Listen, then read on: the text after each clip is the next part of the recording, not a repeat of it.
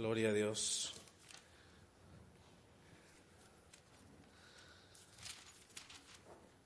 El día de hoy, mis amados hermanos y hermanas, vamos a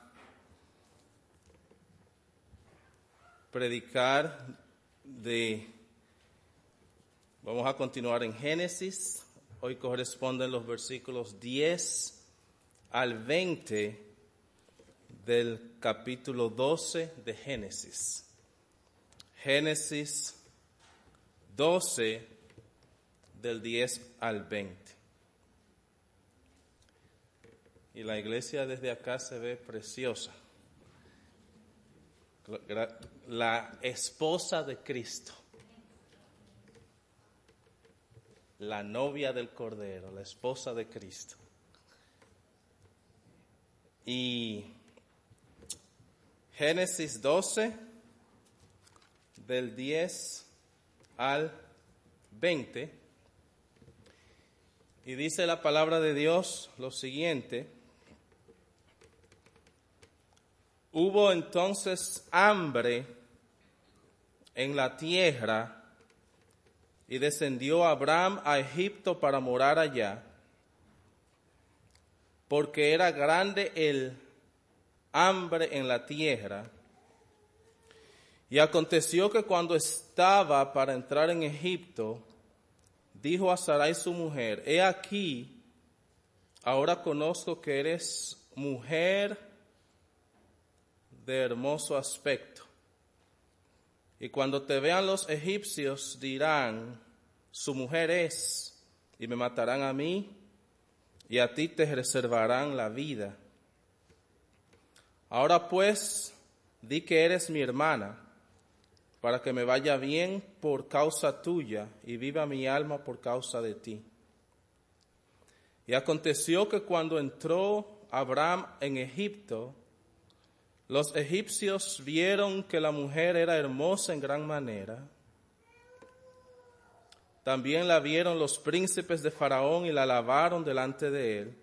Y fue llevada la mujer a casa de Faraón e hizo bien Abraham por causa de ella. Y él tuvo ovejas, vacas, asnos, siervos, criadas, asnas y camellos. Mas Jehová hirió a Faraón y a su casa con grandes plagas por causa de Sarai, mujer de Abraham. Entonces Faraón llamó a Abraham y le dijo, ¿qué es esto que has hecho conmigo? ¿Por qué me declaraste que era tu mujer?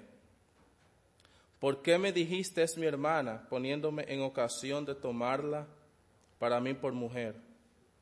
Ahora pues, he aquí tu mujer. Entonces Faraón dio orden a su gente acerca de Abraham y le acompañaron y a su mujer con todo lo que tenía. Amén. Vamos a orar. Padre eterno, te damos gracias, Dios bueno, por tu misericordia, Señor.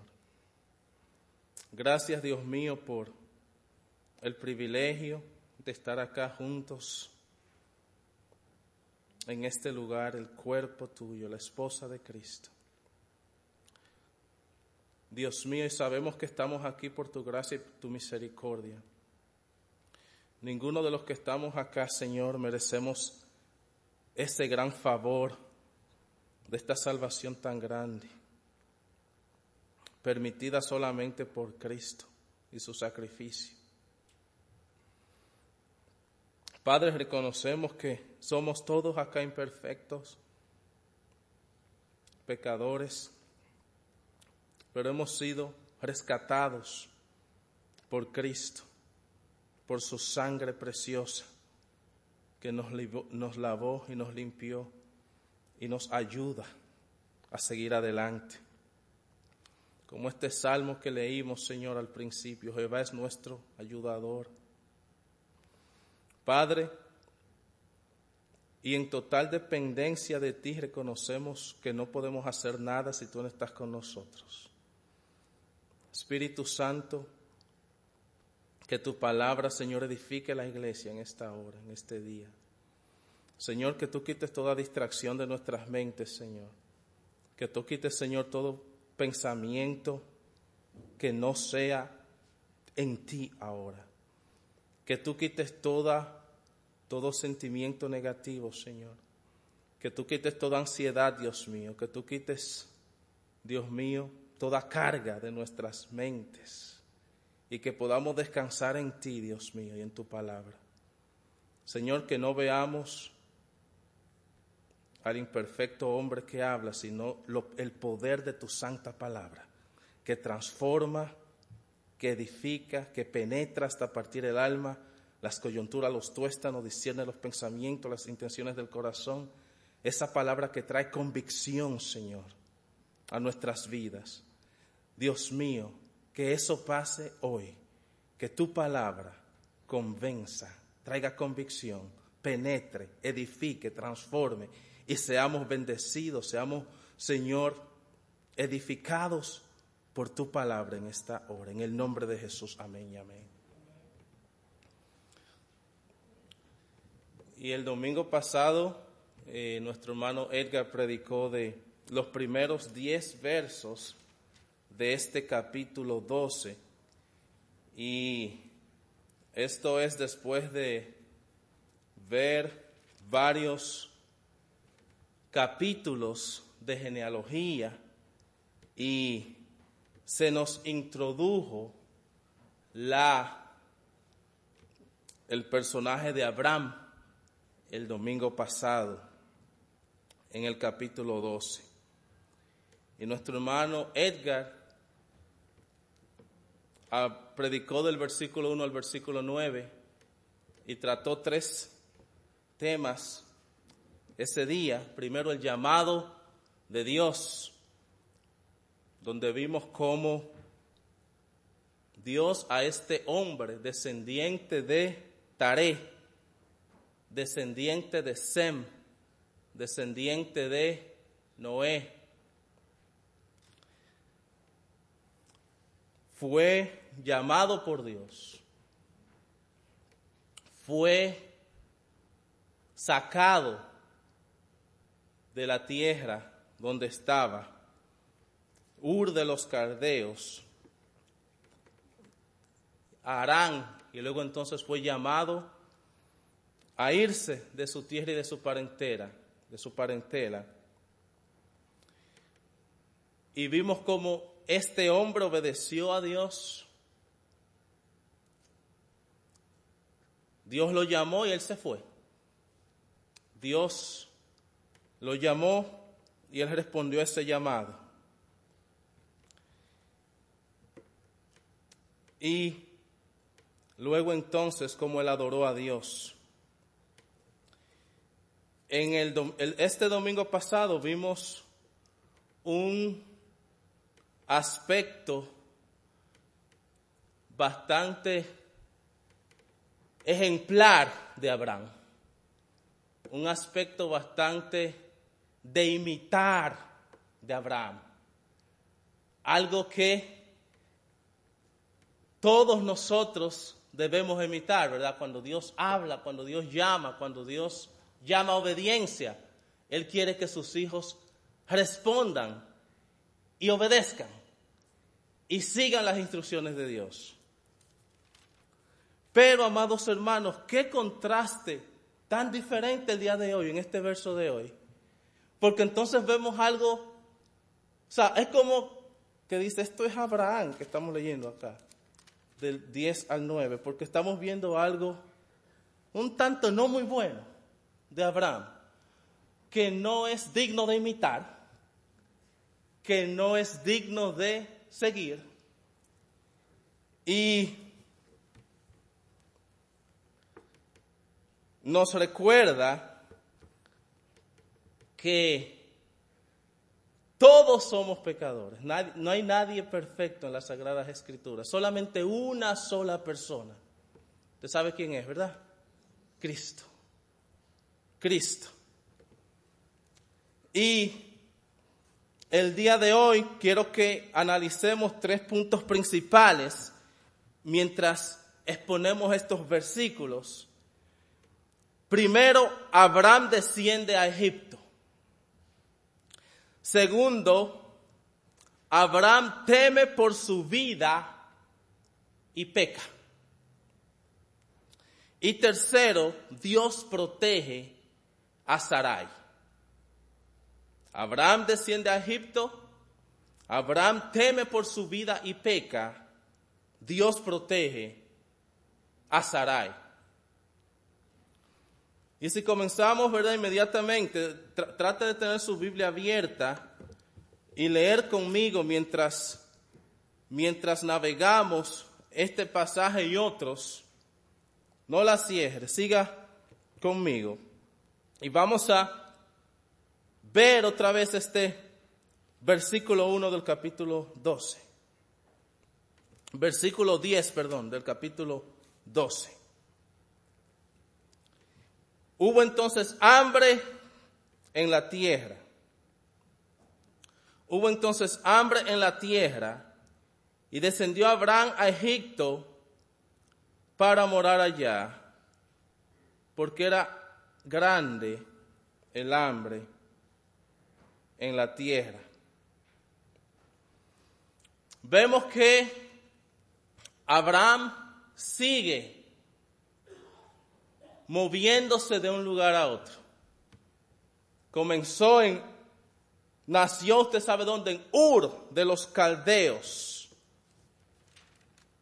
Su padre luego se movió a Arán, y eso lo vemos en 11.31, Génesis 11.31. Y tomó Taré Abraham su hijo, y a Lot hijo de Arán, hijo de su hijo, y a Sarai su nuera, mujer de Abraham su hijo, y salió con ellos de Ur de los Caldeos para ir a la tierra de Canaán, y vinieron hasta Arán y se quedaron allí.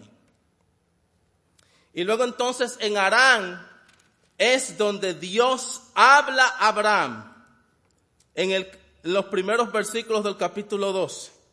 Dios habla, perdón, a Abraham y le dice en el versículo 5 del capítulo 12, vemos ahí cómo Dios, Abraham, en respuesta a lo que Dios le mandó, accionó diciendo, tomó pues Abraham a Sarai su mujer y a Lot, hijo de su hermano, y todos los bienes que habían ganado y a las personas que habían adquirido en Arán, y salieron para ir a tierra de Canaán, y a tierra de Canaán llegaron. Ese movimiento de Abraham fue en respuesta a eso que Dios le encomendó, lo llamó. Vete de tu tierra y de tu parentela y de la casa de tu padre a tierra que te mostraré.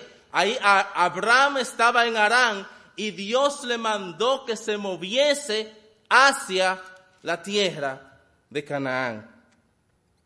Y entonces ahí él se estableció en, una, eh, eh, sierra cerca de Canaán, que es parte de Canaán, llamada Siquem, en el versículo 12, el versículo 6 del capítulo 12, y pasó Abraham por aquella tierra hasta el lugar de Siquem, hasta el encino del monte, y el cananeo estaba entonces en la tierra. Hasta ahora, Dios, eh, Abraham sigue las el comando de Dios. El versículo 8. Luego se pasó de allí a un monte del oriente de Betel y plantó su tienda, teniendo a Betel al occidente y a Jai al oriente, y edificó allí un altar a Jehová e invocó el nombre de Jehová. Y ahí entonces se estableció en el Neguey en el versículo 9. Y Abraham partió de allí caminando yendo hacia el Negué. Y aquí entonces, en el versículo 10, hay algo, hermano, que me llama la atención bastante. Y lo que me llama la atención bastante es que en todos los demás movimientos o mejor dicho, el movimiento de Arán a Canaán, todas esas ciudades que le mencioné, Betel, Siquem, Neguey, era como parte de Canaán, donde Dios mandó a Abraham. Pero cuando Abraham decide irse a Egipto, ahí yo no veo ningún tipo de orden de Dios a Abraham de moverse a Egipto. Dios en este texto se omite ese movimiento de Abraham. No sabemos si es algo que fue o no la voluntad de Dios. Pero ¿cuál fue el evento que produjo que Abraham se mueva a Egipto? Entonces hubo hambre en la tierra. Y descendió Abraham a Egipto para morar allá, porque era grande el hambre en la tierra.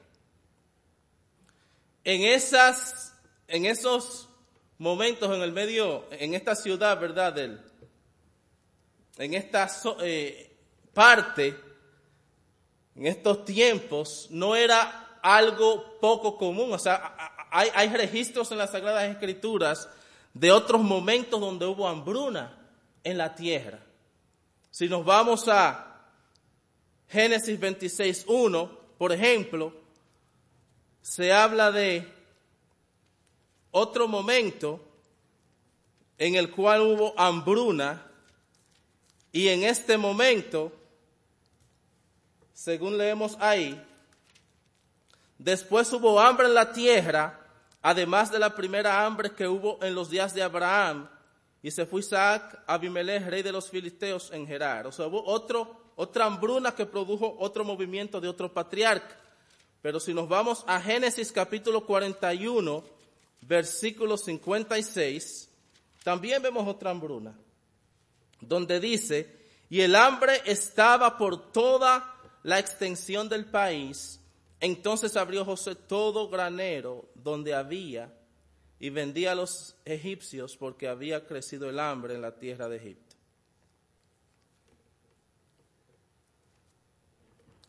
Abraham decidió ir a Egipto debido a esta hambruna que había en Canaán. Y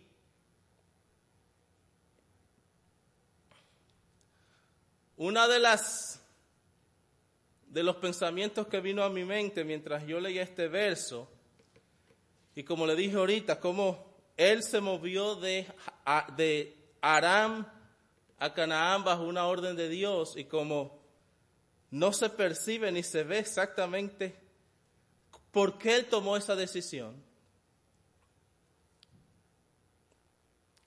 Pero una cosa que podamos, que podemos movernos a la aplicación desde ahora, es el hecho de que todo lo que uno hace en nuestra vida tiene que hacerlo bajo un proyecto de oración, buscando dirección del Señor.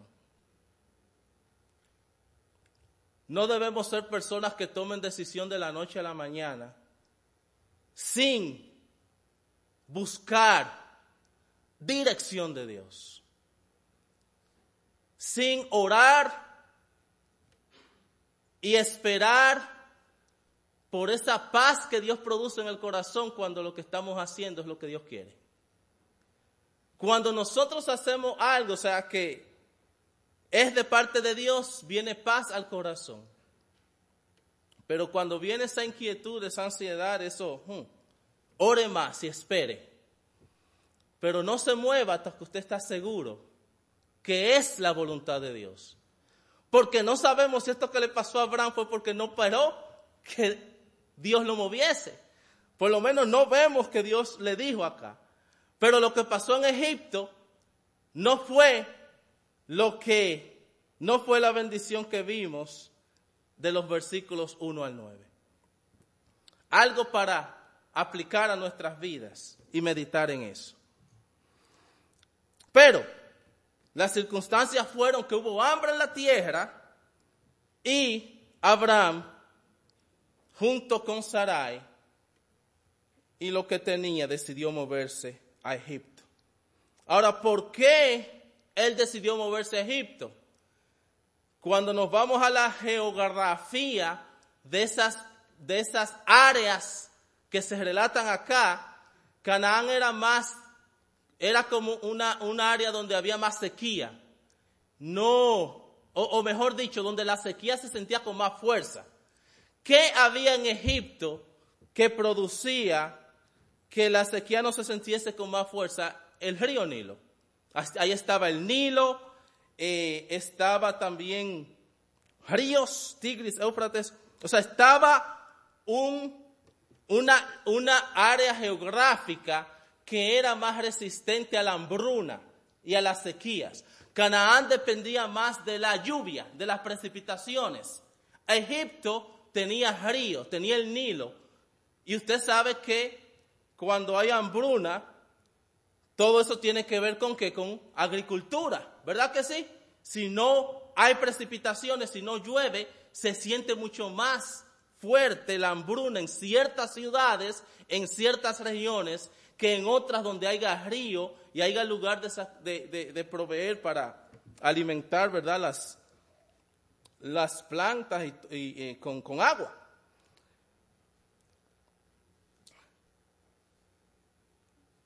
Eso fue lo que permitió que la hambruna y la se sintiese menos en Egipto y lo que llevó no solamente a Abraham, sino quizás muchos otros a Egipto por la hambruna.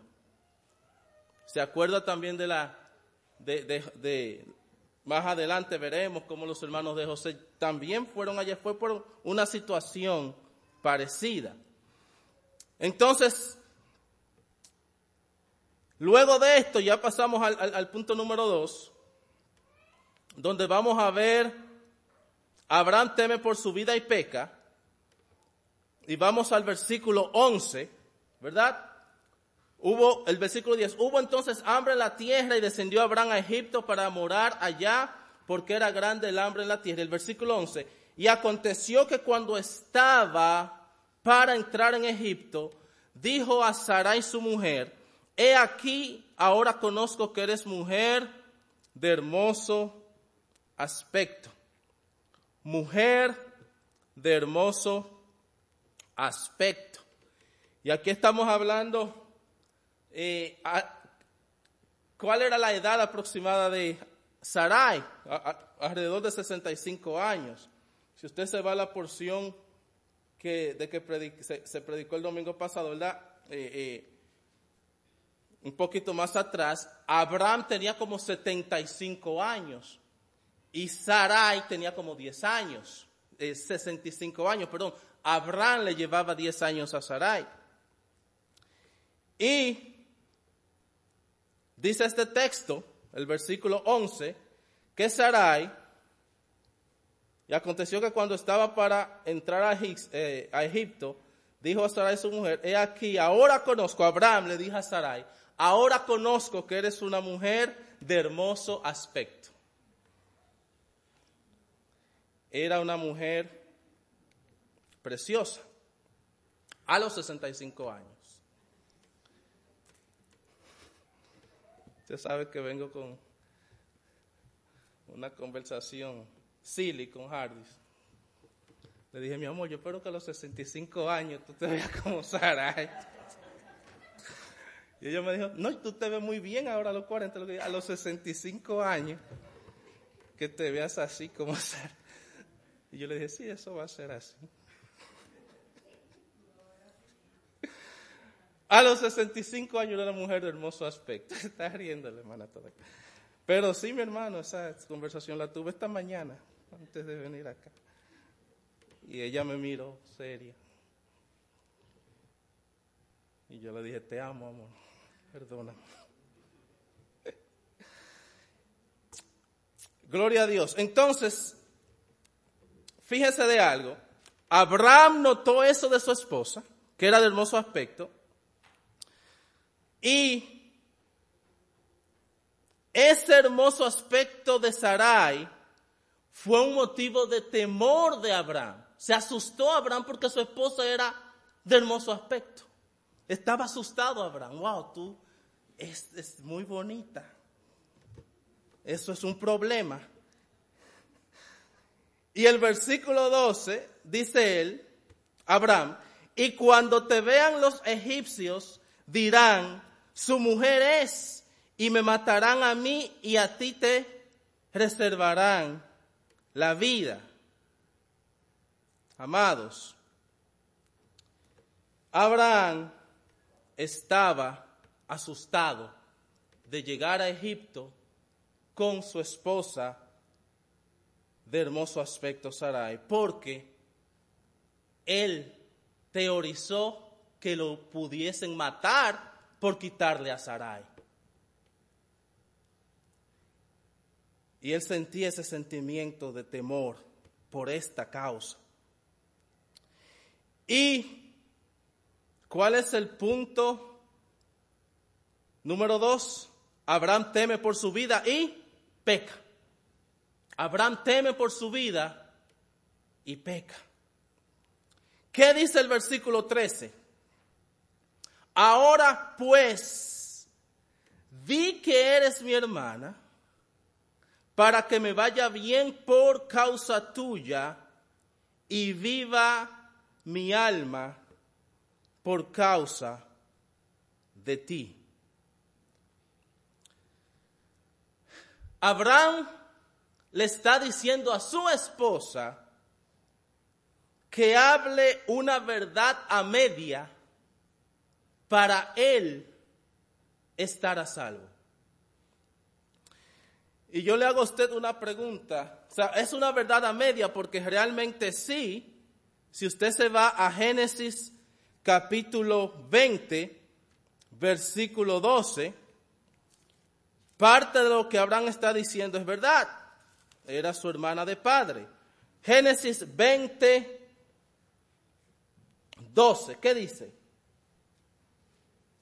Y la verdad también es mi hermana, hija de mi padre, mas no hija de mi madre, y la tomé por mujer. O sea, Sarai era hermana de padre de Abraham. Pero la relación que había entre Abraham y Sarai era una relación de esposo y esposo, era su mujer. Por lo tanto, esa media verdad era una mentira. Era algo que no le agradó al Señor. Y en sermones pasados, ustedes se acuerdan que precisamente a mí me tocó predicar hace un tiempo en los primeros versículos de Génesis, ¿verdad? Que vimos cómo cuando Adán y Eva tuvieron hijos, Adán, eh, perdón, Caín y Abel, eh, y que Caín tenía mujer y que se casó con una hermana y que en esos, eh, porque este es el principio, amado hermano, no había mucha población todavía en el planeta. Y, y, esas cosas pasaban en ese principio. Ahora lo vemos como una gran aberración y lo es, porque luego vemos en, eh, más adelante en Levíticos, y eso lo leímos en, un mensaje atrás, no lo voy a leer todo otra vez, cómo Dios prohibió ese tipo de relación. Y le dijo, no te, no te, o sea, no te casarás con hermana ni con familiares. Dios lo prohibió. Pero en ese tiempo de Génesis, los primeros, los primeros eh, años de la creación humana, era algo que pasaba pero que ya no es permitido por Dios. Pero el punto es, mis amados hermanos y hermanas, que lo que Abraham estaba haciendo era instando a su mujer a hablar mentira. Imagínense ustedes, ¿usted cree que es bueno? ¿Cómo se ve eso? Que un esposo le diga a su mujer que diga una mentira para librarse o para protegerse a sí mismo de algo. Eso era lo que estaba pasando acá. Él estaba pecando, pero también estaba instando a su mujer Sarai a que pecara delante de Dios. Abraham teme por su vida y peca. Y entonces, ¿qué usted cree? ¿Qué vemos acá, amados hermanos y hermanas? ¿Cuál era la actitud de Abraham en este momento? Él mostró una actitud egoísta, donde su propia persona fue puesta por encima del bienestar de su esposa. Él puso su propia persona por encima del bienestar de Sarai, su esposa.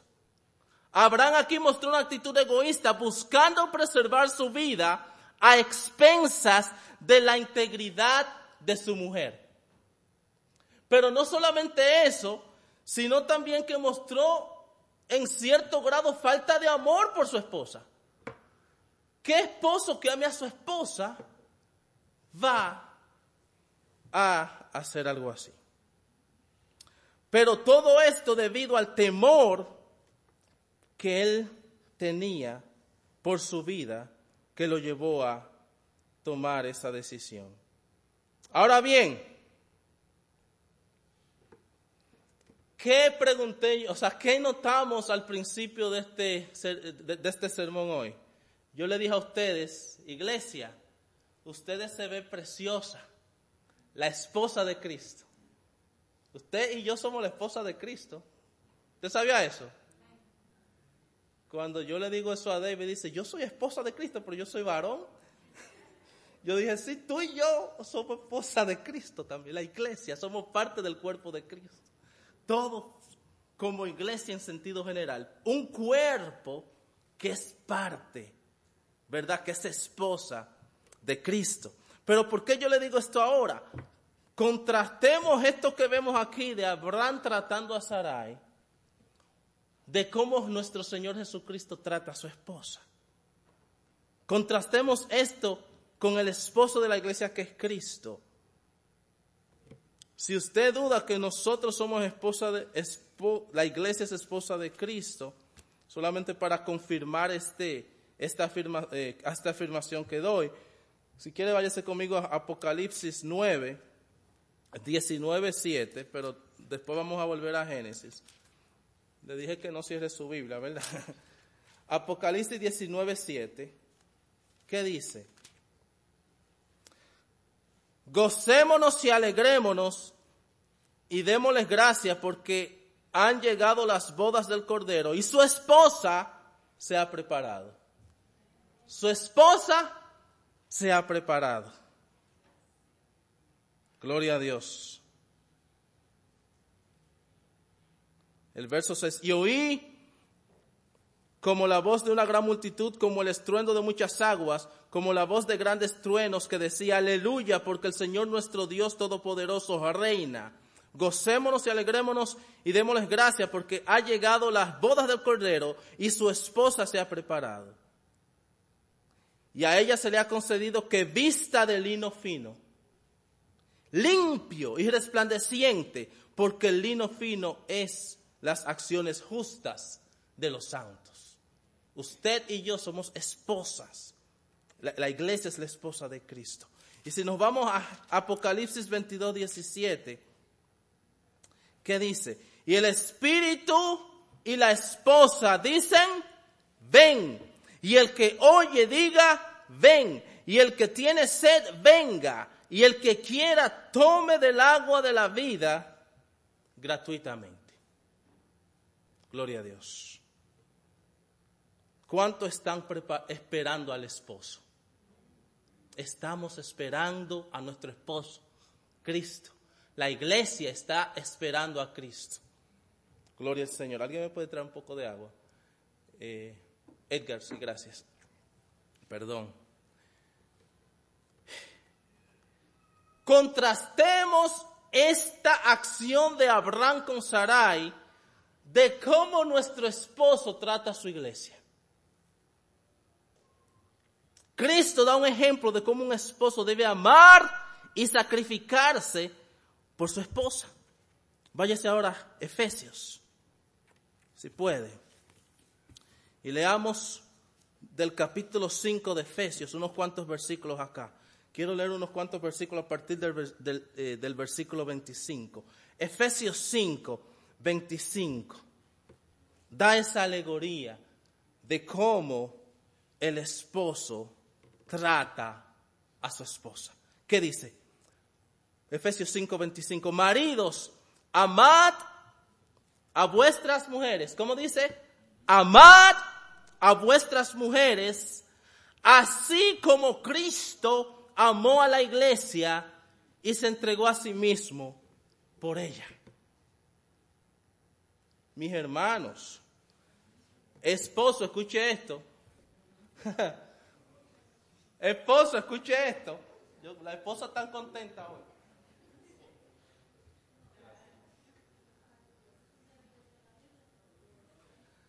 Gloria a Dios.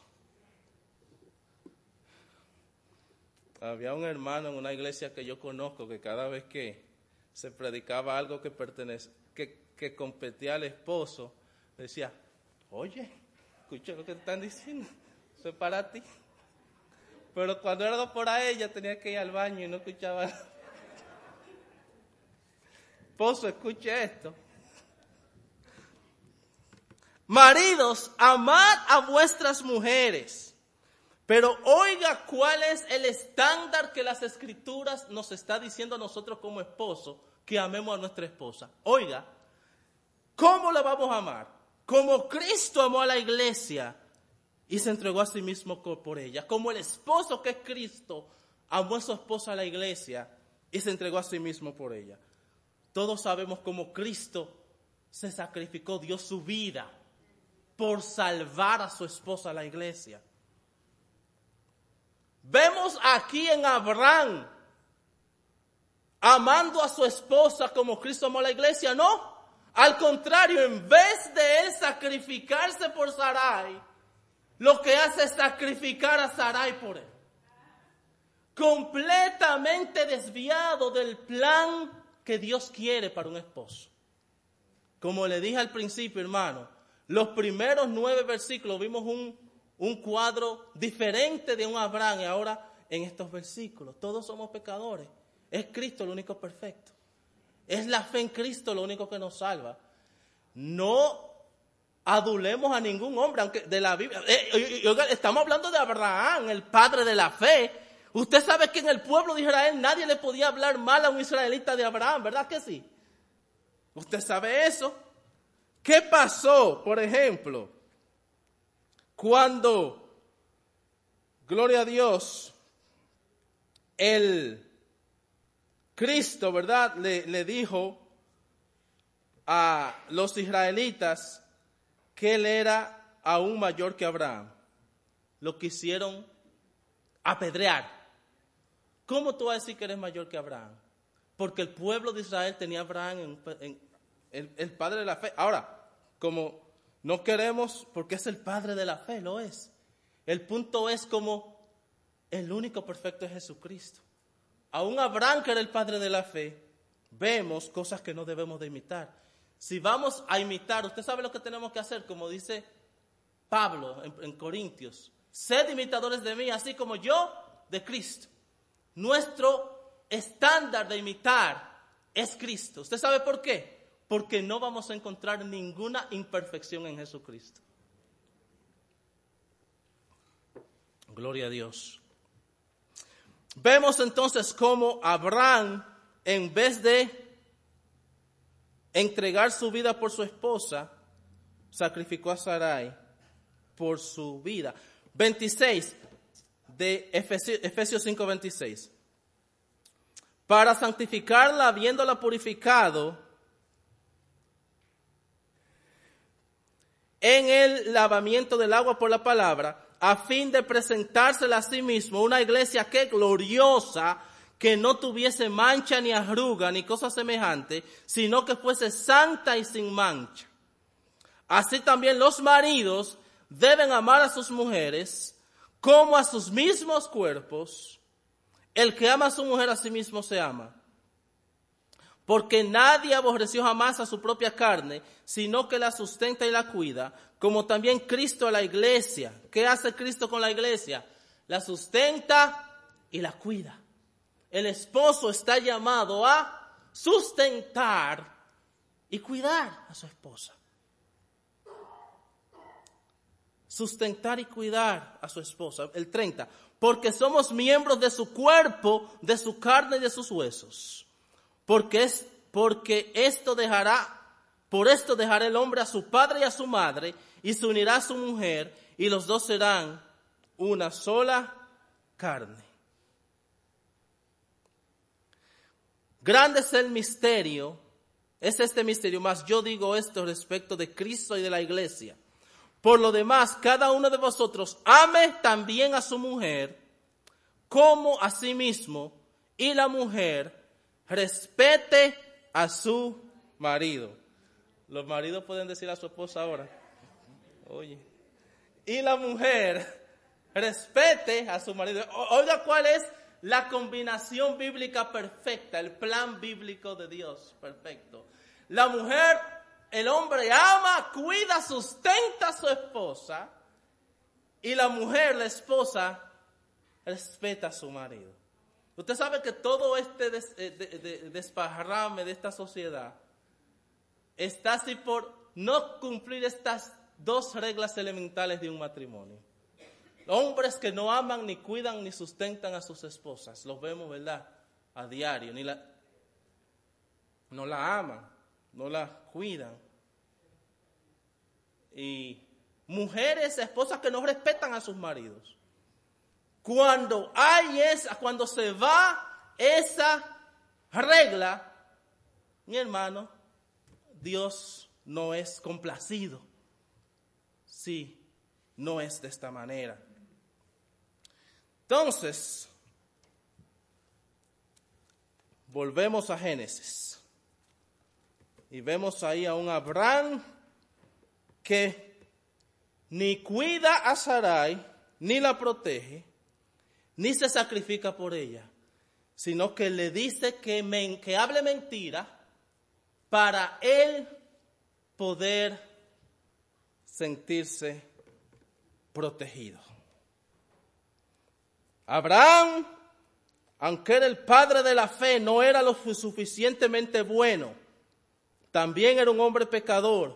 Todos somos pecadores. ¿Qué dice Romanos 3, 10 al 12? Como está escrito, no hay justo ni aun uno. No hay quien entienda, no hay quien busque a Dios. Todos se desviaron, aún se hicieron inútiles. No hay quien haga lo bueno, no hay ni siquiera uno. Romanos 3:23, por cuanto todos pecaron y están destituidos de la gloria de Dios. El único sin pecado es Cristo. Por eso es mayor que todos, mayor que Abraham. El único perfecto es Cristo. Y por eso es que nuestra fe en Cristo y solo en Cristo es lo único que puede salvar seres pecadores como usted y yo. Y como dije al principio, hermano, hace unos cuantos minutos, estamos hablando de Abraham. Cuando usted se va a Hebreos 11, usted sabe cómo nos, nos dice Abraham, el padre de la fe. Vamos a leerlo en unos cuantos versículos de eso. Gloria a Dios. Hebreos 11 dice lo siguiente.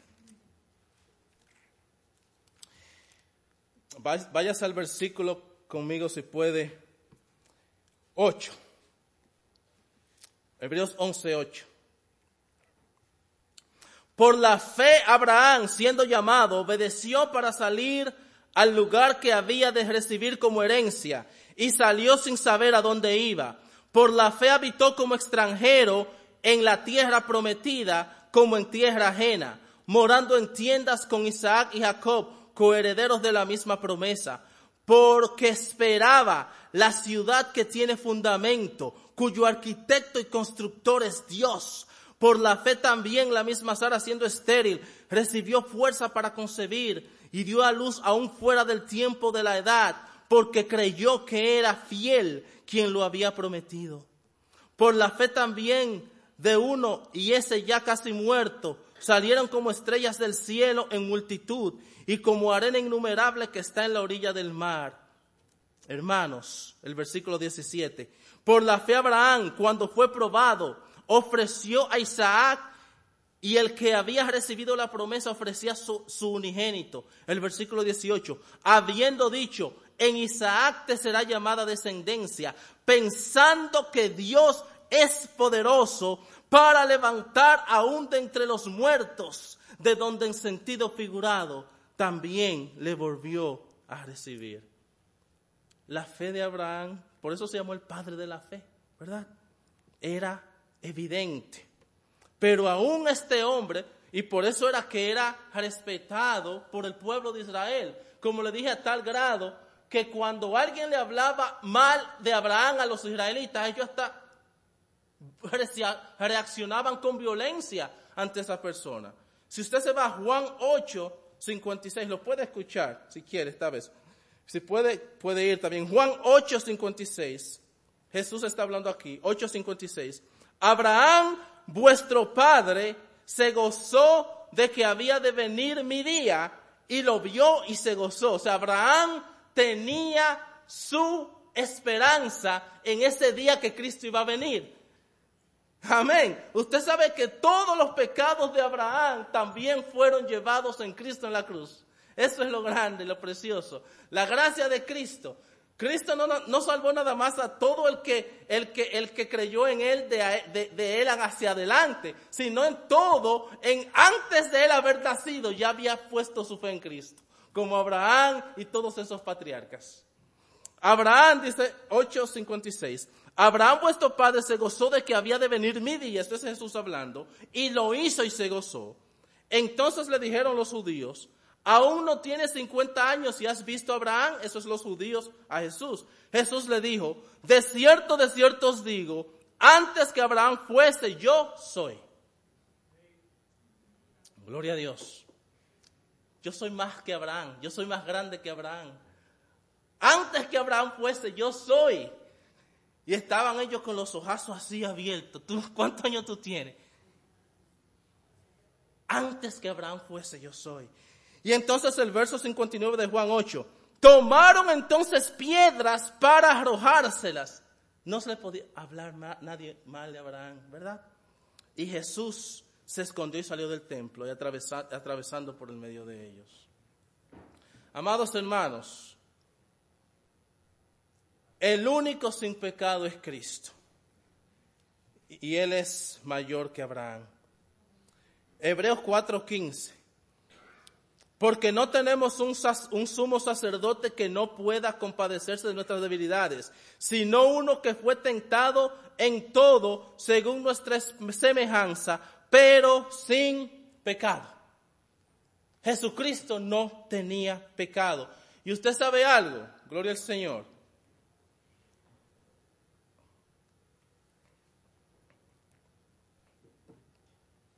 aún en medio de situaciones difíciles, usted sabe, ¿verdad? Cuando estaba nuestro Señor Jesucristo en Getsemaní, en el monte Getsemaní antes de ser arrestado, que estaba orando allá y dejó a los tres discípulos y él se fue y después volvió, estaban durmiendo, le dijo, aún no podéis velar una, aún una hora, eh, orad para que no entréis en tentación.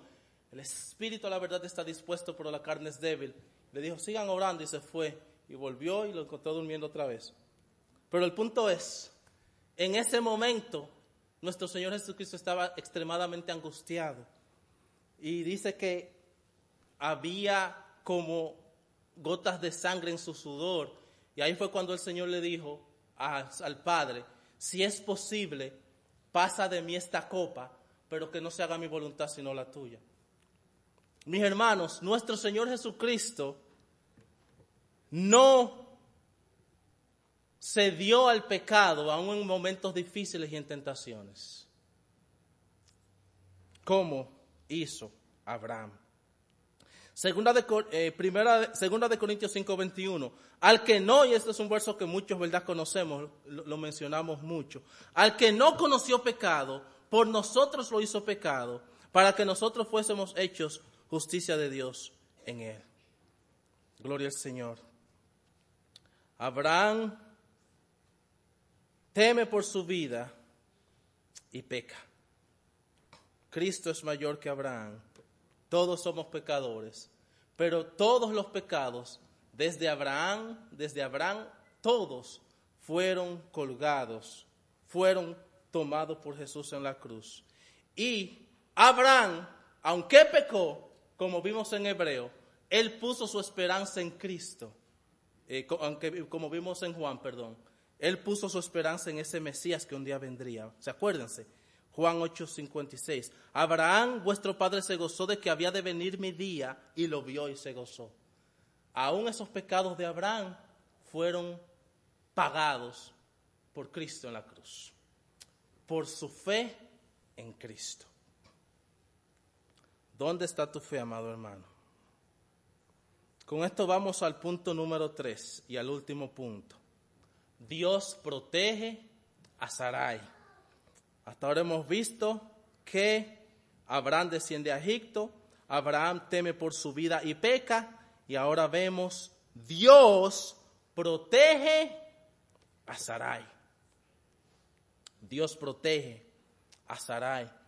Y si nos vamos al versículo 14 de Génesis 12, a, nuestro texto principal, vemos que lo que sospechó o el temor que tenía Abraham realmente pasó, porque, ¿verdad? Acuérdase cuál, cuál era su temor. Eh, he aquí, eh, perdón hermanos, he aquí, ahora conozco que eres mujer de hermoso aspecto.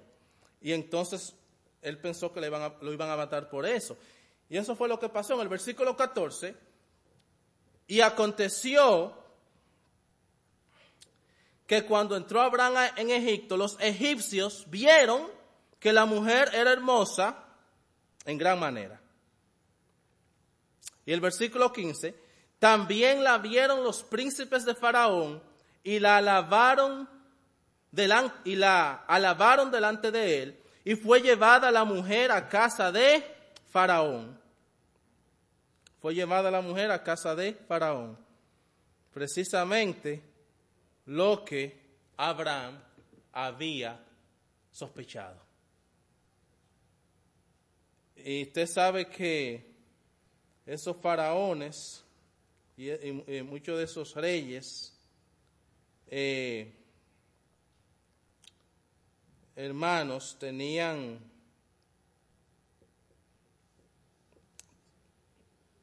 esas, mujeres hermosas las, tomaban y, las llevaban a sus palacios y tenían un lugar donde tenían varias mujeres ahí. Algo terrible, ¿verdad? Pecaminoso. Pero a Sara le pasó esto por su por su hermosura. Y entonces, según acá dice, eh, eh, la vieron y la lavaron delante de él, eh, la, lavaron delante de él y fue llevada la mujer a casa de Faraón.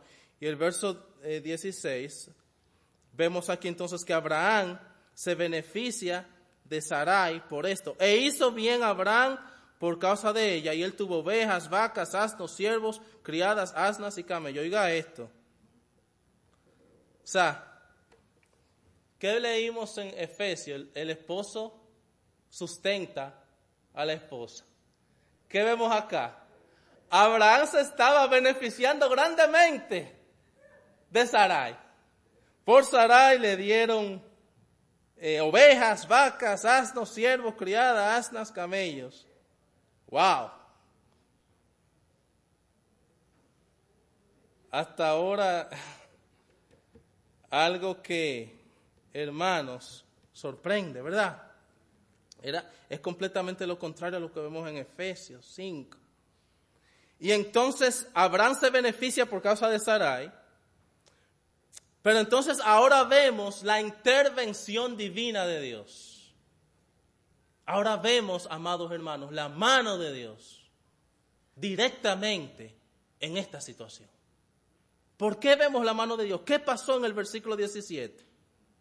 Mas Jehová hirió a Faraón y a su casa con grandes plagas por causa de Sarai, mujer de Abraham. Al Dios proteger a Sarai, ¿por qué Dios hizo esto? Estaba preservando y protegiendo la promesa que él le hizo a Abraham en el, en el, versículo 2 y 3. ¿Qué dice el versículo 2 y 3 del capítulo 12? Y haré de ti una nación grande y te bendeciré, y engrandeceré tu, tu nombre y serás de bendición. Bendeciré a, los que te bendijeren, y a los que te maldijeren te bendeciré, te, maldeciré. Y serán benditas en ti todas las naciones de la tierra. ¿Cuál era la promesa? Serán benditas en ti todas las naciones de la tierra. ¿Por medio de quién? De Jesucristo, ¿verdad? La, simiente que iba a bendecir todas las naciones era Jesucristo. Pero Dios protege a Sarai conservando, conservándola porque ella era también parte, o sea, e, e, era esa simiente de donde iba a venir Cristo.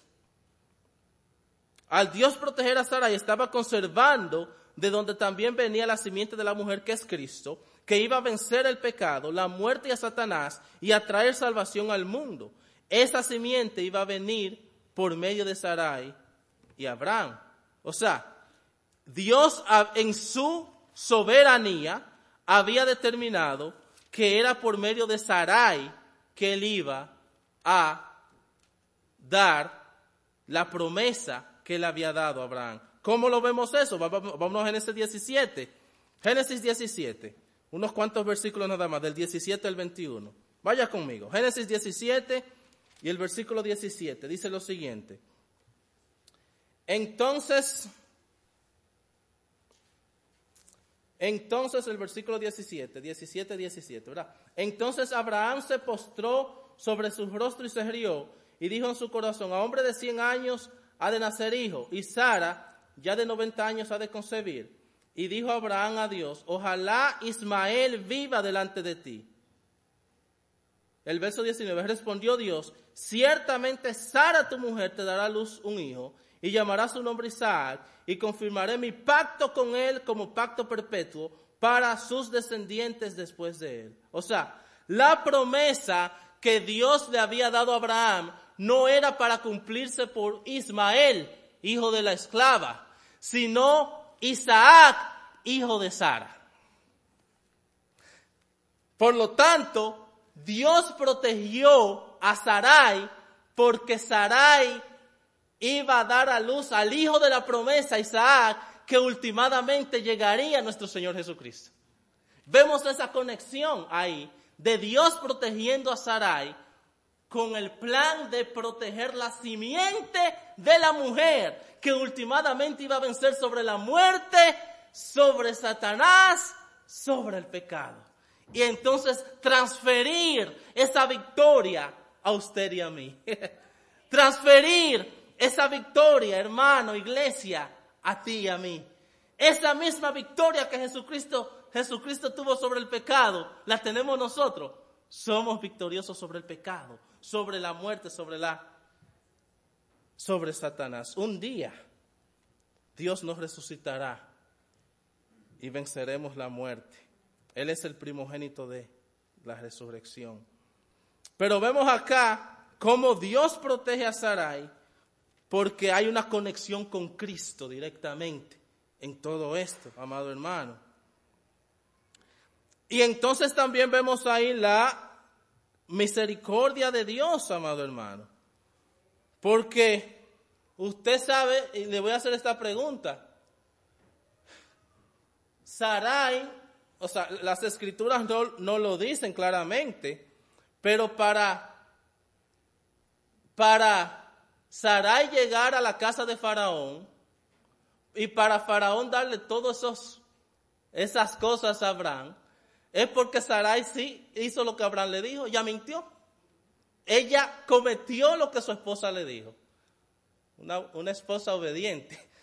Si su esposo le dice que haga una mentira o que haga malo, algo malo, usted está con todo el respaldo de Dios de desobedecer a su esposo a pecar. Oiga esto,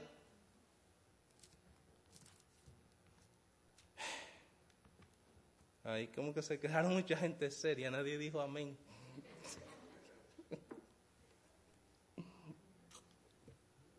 Y yo sé que ningún hombre de Dios va a decirle a su esposa que haga algo en contra de la voluntad de Dios.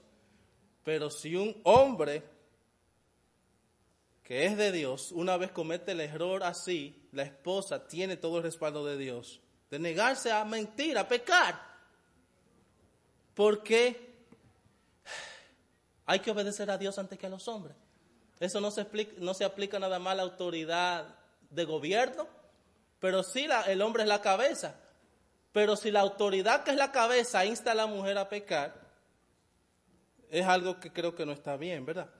El punto es, Sarai pecó también. Pero entonces vemos en Dios protegiendo a Sarai y el mismo Abraham, cómo Dios, ese Dios tan fuerte, muestra su gracia y su misericordia, aunque uno peque, aunque uno caiga, aunque uno tropiece. Señores, wow, por las misericordias de Jehová no hemos sido consumidos, porque nunca decayeron su misericordia, como dice Lamentaciones. Ay, mi hermano, cuánta gracia tenemos que darle a Dios. Cuántas gracias, porque cuánta pata usted y yo hemos metido en esta vida. Cuánto tropezón usted y yo hemos dado en esta vida. Cuántas veces en la noche hemos, nos hemos arrodillado a, llorarle a Dios, perdóname. Y después un y medio después otra vez, perdóname otra vez. Quizá el otro día. Y usted sabe qué pasa. Él nos vuelve y nos perdona. Él vuelve y nos recibe. Sus misericordias y su gracia son grandes, infinitas. Y eso es lo que vemos aquí. Esa gracia y misericordia de Dios mostrada sobre Sarai, aunque había pecado delante de Dios. Gloria al Señor. Dios protege a Sarai, por, muestra eso su atributo de gracia y misericordia, pero también para, para preservar esa simiente que últimamente vemos en Cristo. Pero ¿qué vemos, amado hermano? Volvamos al texto principal, el versículo 17. Eh, mas Jehová hirió a Faraón y a su casa con grandes plagas por causa de Sarai, mujer de Abraham. Usted sabe que el pecado siempre produce consecuencias, ¿sí o no? O sea, es cierto, somos perdonados, pero el pecado produce consecuencias. Si una persona mató y está en un juicio y se arrepiente y viene a Cristo, Dios lo salva, pero tiene que cumplir sus 30 años en la cárcel. El pecado en esta tierra tiene consecuencias. Y aquí estamos viendo las consecuencias del pecado, pero algo que me llama la atención de este verso es que no importa que el pecado se haga de una manera ignorante, como quiera tiene consecuencias. Porque Faraón no sabía que era mujer de Abraham. A él le mintieron. Pero usted cree que pecar ignorantemente eh, Dios lo pasa por alto. Los pecados de ignorancia.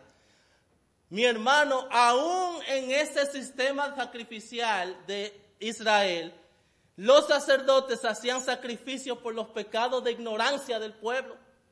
Aún el pecado de ignorancia, la paga es muerte. La paga del pecado es muerte, no importa que sea de conocimiento o de ignorancia. ¿Se acuerda de Job? Ese hombre de Dios. ¿Cuáles eran una de sus prácticas? Ofrecer sacrificios por sus hijos por si acaso hubiesen pecado. ¿Se acuerda de eso? El punto es que el pecado tiene consecuencias. Ahora bien, para nosotros no ser ignorantes de la voluntad de Dios, ¿qué debemos hacer? Todo está clarito ahí. Usted es ignorante de la voluntad de Dios porque no lee la palabra. Ah, yo no sabía que eso era pecado. Mm. Sí, sigue habiendo consecuencias. ¿Qué nos insta? Vamos ahora a otro punto práctico. Empapémonos lo más posible de cuál es la voluntad de Dios en su palabra para tratar de vivir lo más posible conforme a la voluntad de Dios en su palabra y no cometer pecado por no saber de ignorantemente. Porque aún el pecado de ignorancia tiene consecuencias. Eso vemos en el versículo 17. Mas Jehová hirió a Faraón y a su casa con grandes plagas por causa de Sarai, mujer de Abraham. Entonces, el versículo 18, ya estamos a tres versículos ya. Entonces Faraón llamó a Abraham y le dijo, ¿qué es esto que has hecho conmigo? ¿Por qué no me has declarado que era tu mujer? ¿Por qué dijiste el versículo 19? Es mi hermana, poniéndome en ocasión de tomarla para mí por mujer.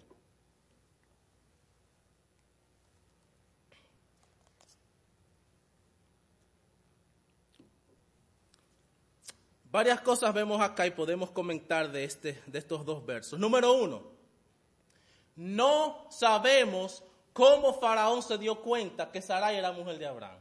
No lo dicen las escrituras. Pero de alguna manera se dio cuenta. Lo demás es especulación, él se dio cuenta, ¿verdad? Eh, segundo, fíjense de algo, estamos hablando de Faraón, un Faraón de Egipto, pagano, que no tenía temor al Dios real, Jehová, Yahweh, el yo soy, sino que tenía dioses paganos, tenían dioses que no eran dioses. Pero aún este hombre, gloria a Dios, tenía temor, de, más temor, mostró más temor de hacer algo incorrecto ante dioses paganos que Abraham ante el Dios verdadero. No sé si me están siguiendo. ¿Y a dónde me lleva esto? A otro punto. Que muchas veces nosotros que tenemos la verdad, somos más, somos así como, no le damos valor a, lo que tenemos y a nuestro Dios. Y gente que no tiene la verdad hace cosas que nosotros debemos hacer, que somos cristianos y tenemos al Dios de la verdad. Y eso se puede extrapolar a muchos ejemplos.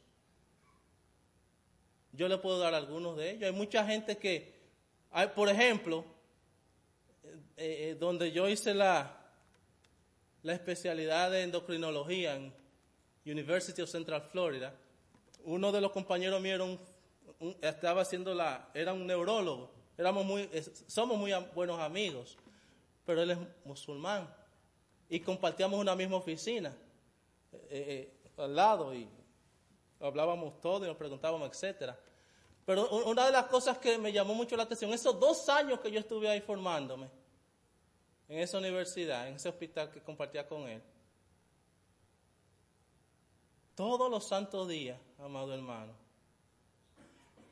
ese hombre a horas específicas tenía como una especie de alfombra, la ponía en el piso, me decía, mira, voy a ponerle seguro, dame, dame 20 minutos, eh, eh, y, que tengo que, y, comenzaba ahí a, no fallaba en eso fiel a su oración a su Dios falso. Pero nosotros que somos hijos de un Dios verdadero, tomamos las cosas así como a la ligera. Muchas veces se nos hace difícil orar. Ese es un solo ejemplo que le estoy dando de muchas cosas que le puedo decir. Cómo este hombre, Faraón, respetaba más a esos dioses falsos que Abraham a su Dios, por lo menos en este texto, al Dios real. Mis hermanos, tengamos cuidado. No dejemos que impíos, gente que no ama a Dios, haga cosas mejores que nosotros que debemos hacer y amamos a Dios. Gloria al Señor. Estamos llamados, esta es una iglesia evangelística, a predicar la palabra. Se nos hace muchas veces difícil ir, a la casa, a la calle, a, nuestra calle, andar y tocar la puerta contratado. O invitar gente a la iglesia.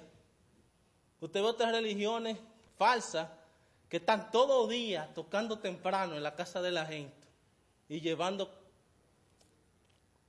Mis hermanos, somos hijos de un Dios verdadero, vivamos como lo que somos, vivamos como lo que somos. Por último, el versículo 19, el, eh, perdón, eh, el versículo 20. Entonces Faraón dio orden a su gente acerca de Abraham y le acompañaron a su mujer y a todo lo que tenía. O sea, aquí, gloria a Dios,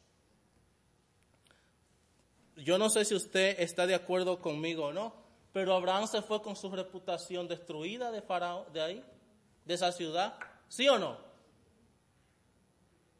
¿O, no? Por lo menos a, alguien que después, tres años después, iba donde, donde Faraón a decirle, mira, hay, un hombre en esa ciudad que se llama Abraham, eso es lo más santo que hay.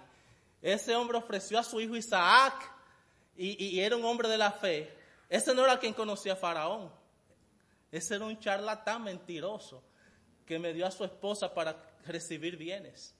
Ve cómo la reputación de Dios o mejor dicho, nuestra actitud puede ser de deshonra al Dios que le servimos.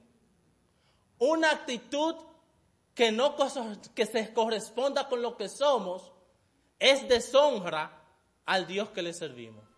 Con nuestras acciones honramos a Dios y con nuestras acciones también deshonramos a Dios.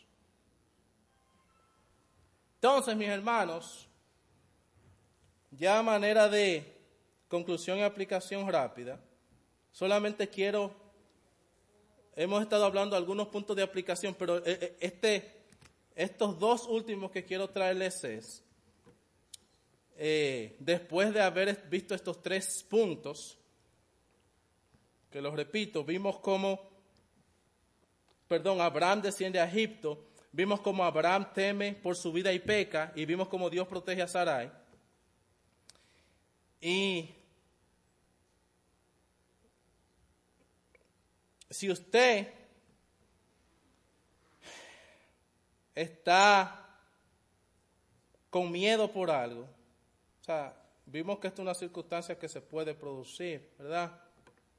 Pero si, si viene un momento de temor o miedo en nuestras vidas, por cualquiera que sea la circunstancia, que, en vez de pecar, hagamos lo correcto y confiemos en Dios.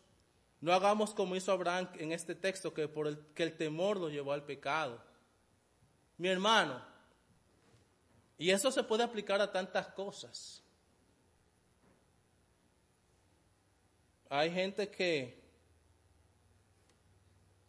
que habla mentira, tengo una aplicación por, por miedo a perder algo.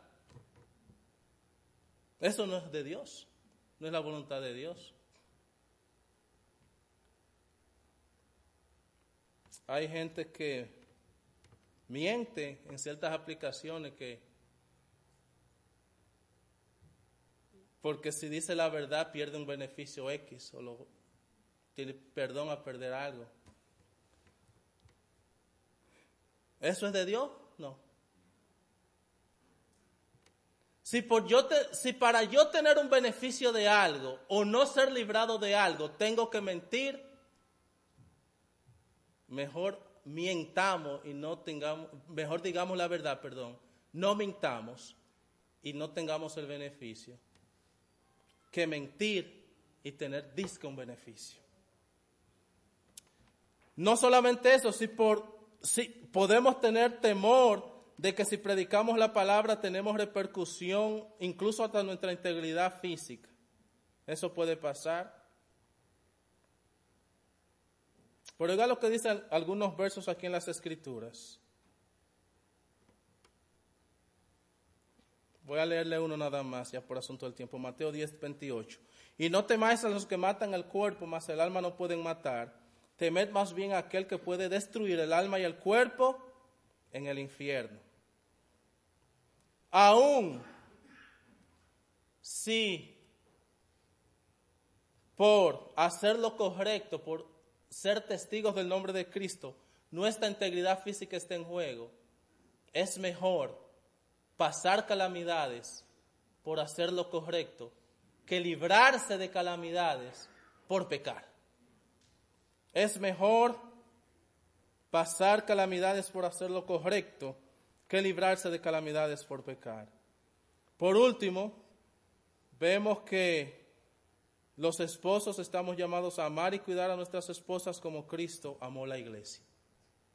Eso es algo que debemos de tratar de vivir una vida conforme a esas verdades. Y si hay alguien aquí que no es cristiano, que no ha puesto su fe en Cristo como su único suficiente Salvador, no quiero terminar este sermón, esta prédica, sin antes llamar al arrepentimiento. Vimos como Cristo es el único perfecto, hermano, amigo.